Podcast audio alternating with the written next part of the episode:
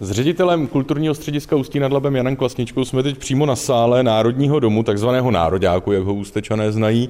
Teď to tady vypadá, že tady byl nedávno nějaký koncert možná. Co by se tady všechno mělo udělat eh, z těch peněz, které plánujete na obnovu? Ta dotace je z Ministerstva životního prostředí. Ty hlavní opatření spočívají v zateplení, ve výměně oken, a v instalaci fotovoltaiky na střechu, a v opravě rozvodu elektřiny, kompletní výměně topného systému. Další opatření se týkají třeba akustiky. Budete mít fotovoltaickou elektrárnu na střeše. Přes den je reálné, že byste třeba nabíjeli baterie a večer byste si tady s nimi osvětlovali to pódium? Přesně tohle je ten záměr. Měla by ta fotovoltaika využívat bateriový systém.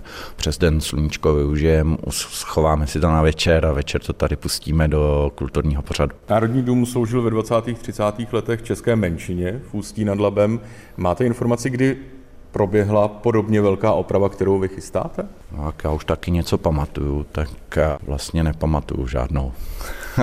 opravu. Já, eh, co, co jsme nějak zjišťovali, tak myslím, že v 70. letech, že tady byla poslední větší oprava. Pátrá v paměti ředitel kulturního střediska Jan Kvasnička. Celková částka na opravu se pohybuje kolem 37 milionů korun. Dotace od Ministerstva životního prostředí by mohla pokrýt zhruba 40% výdajů. Podle náměstka ústeckého primátora Tomáše Vlacha z Hnutí Ano mají práce na opravě Národního domu začít po modernizaci současného kina v kulturním domě.